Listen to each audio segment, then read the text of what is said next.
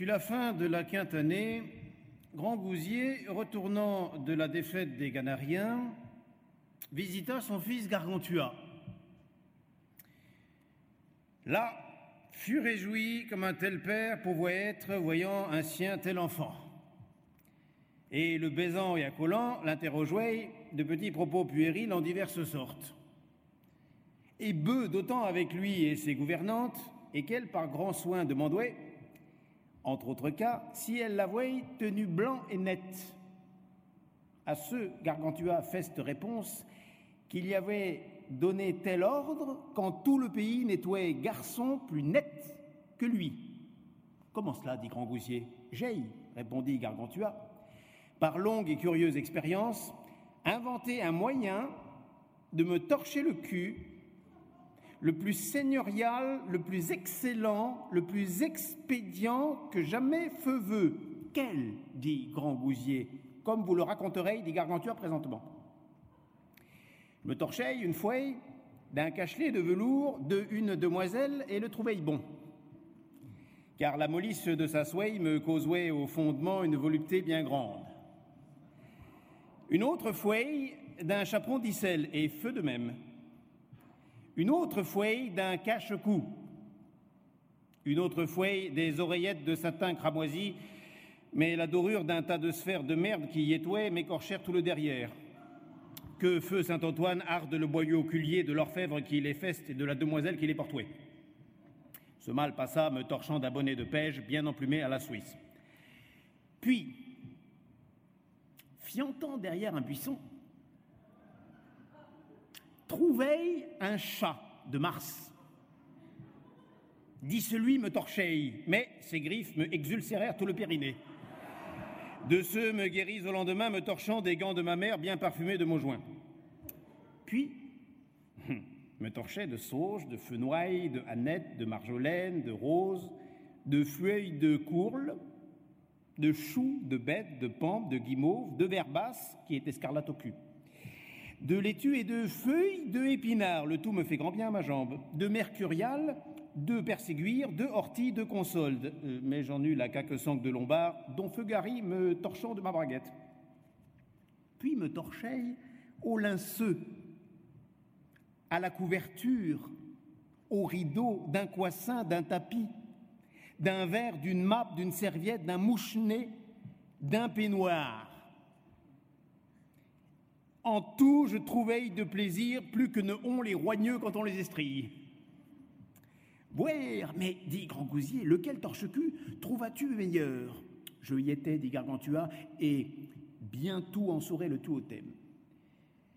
Je me torchais de foin, de paille, de bauduf, de bourre, de laine, de papier, mais toujours laisse aux couillons et smorches qui sont hors cul de papier torche.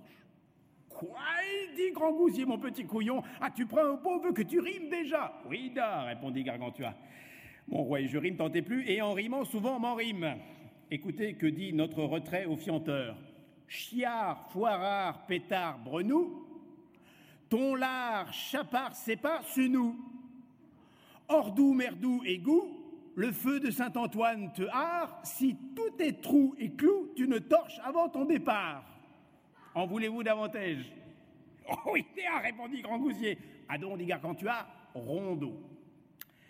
En chiant, l'autrière sentit la gabelle que à mon cul doit. L'odeur fut autre que cuidois, j'en fus du tout empuanti. Oh, si quelqu'un eût consenti m'amener une que attendouait en chiant, car je lui eusse assimenti son trou d'urine à mon lourdoueil, cependant eut avec mes doigts mon trou de merde garanti en chiant. Or, dicte maintenant que je ne sais rien, par la merdée, je les ai fait mis, mais les voyant récités à Dame Grand que voyez ci, les ai retenus en la gibecière de ma mémoire. Euh, retournons, dit Grand Gousier, à notre propos. Quel, dit Gargantua, chier Non, dit Grand Gousier, me torché le cul. Mais, dit Gargantua, voulez-vous payer un bussard de vin breton si je vous fais quino en ce propos? Oui, vraiment, dit Grand Gousier. Il n'est, dit Gargantua, point besoin torcher cul, sinon qu'il y ait ordure. Ordure n'y peut être que si on a chié. Chier donc nous faut d'avant le cul torché.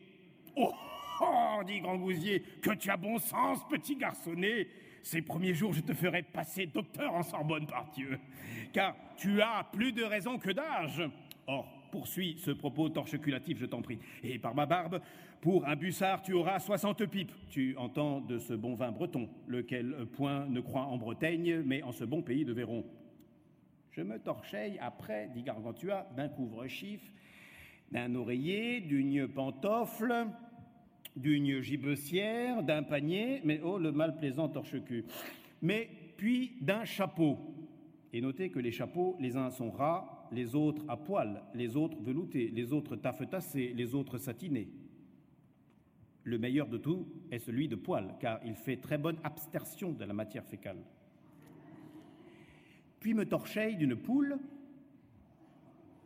d'un coq, d'un poulet, de la peau d'un veau, d'un lièvre, d'un pigeon, d'un cormoran, d'un sac d'avocat, d'une barbute, d'une coiffe, d'un leurre, mais concluant, je dis et maintiens qu'il n'y a tel torche-cul que d'un noison bien dumeté,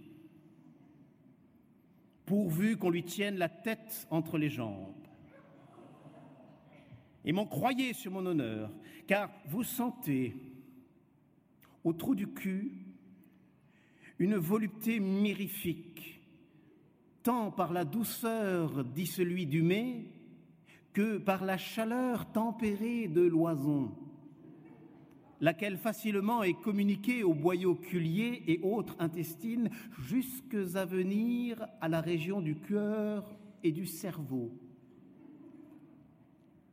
Et ne pensez que la béatitude des héros et semi-dieux qui sont par les chants élyséens, soit en leur asphodèle ou ambroisie ou nectar, comme disent ces vieilles d'ici, elle est, selon mon opinion, en ce qu'il se torche le cul d'un oison. Et telle est l'opinion de maître Jean d'Écosse.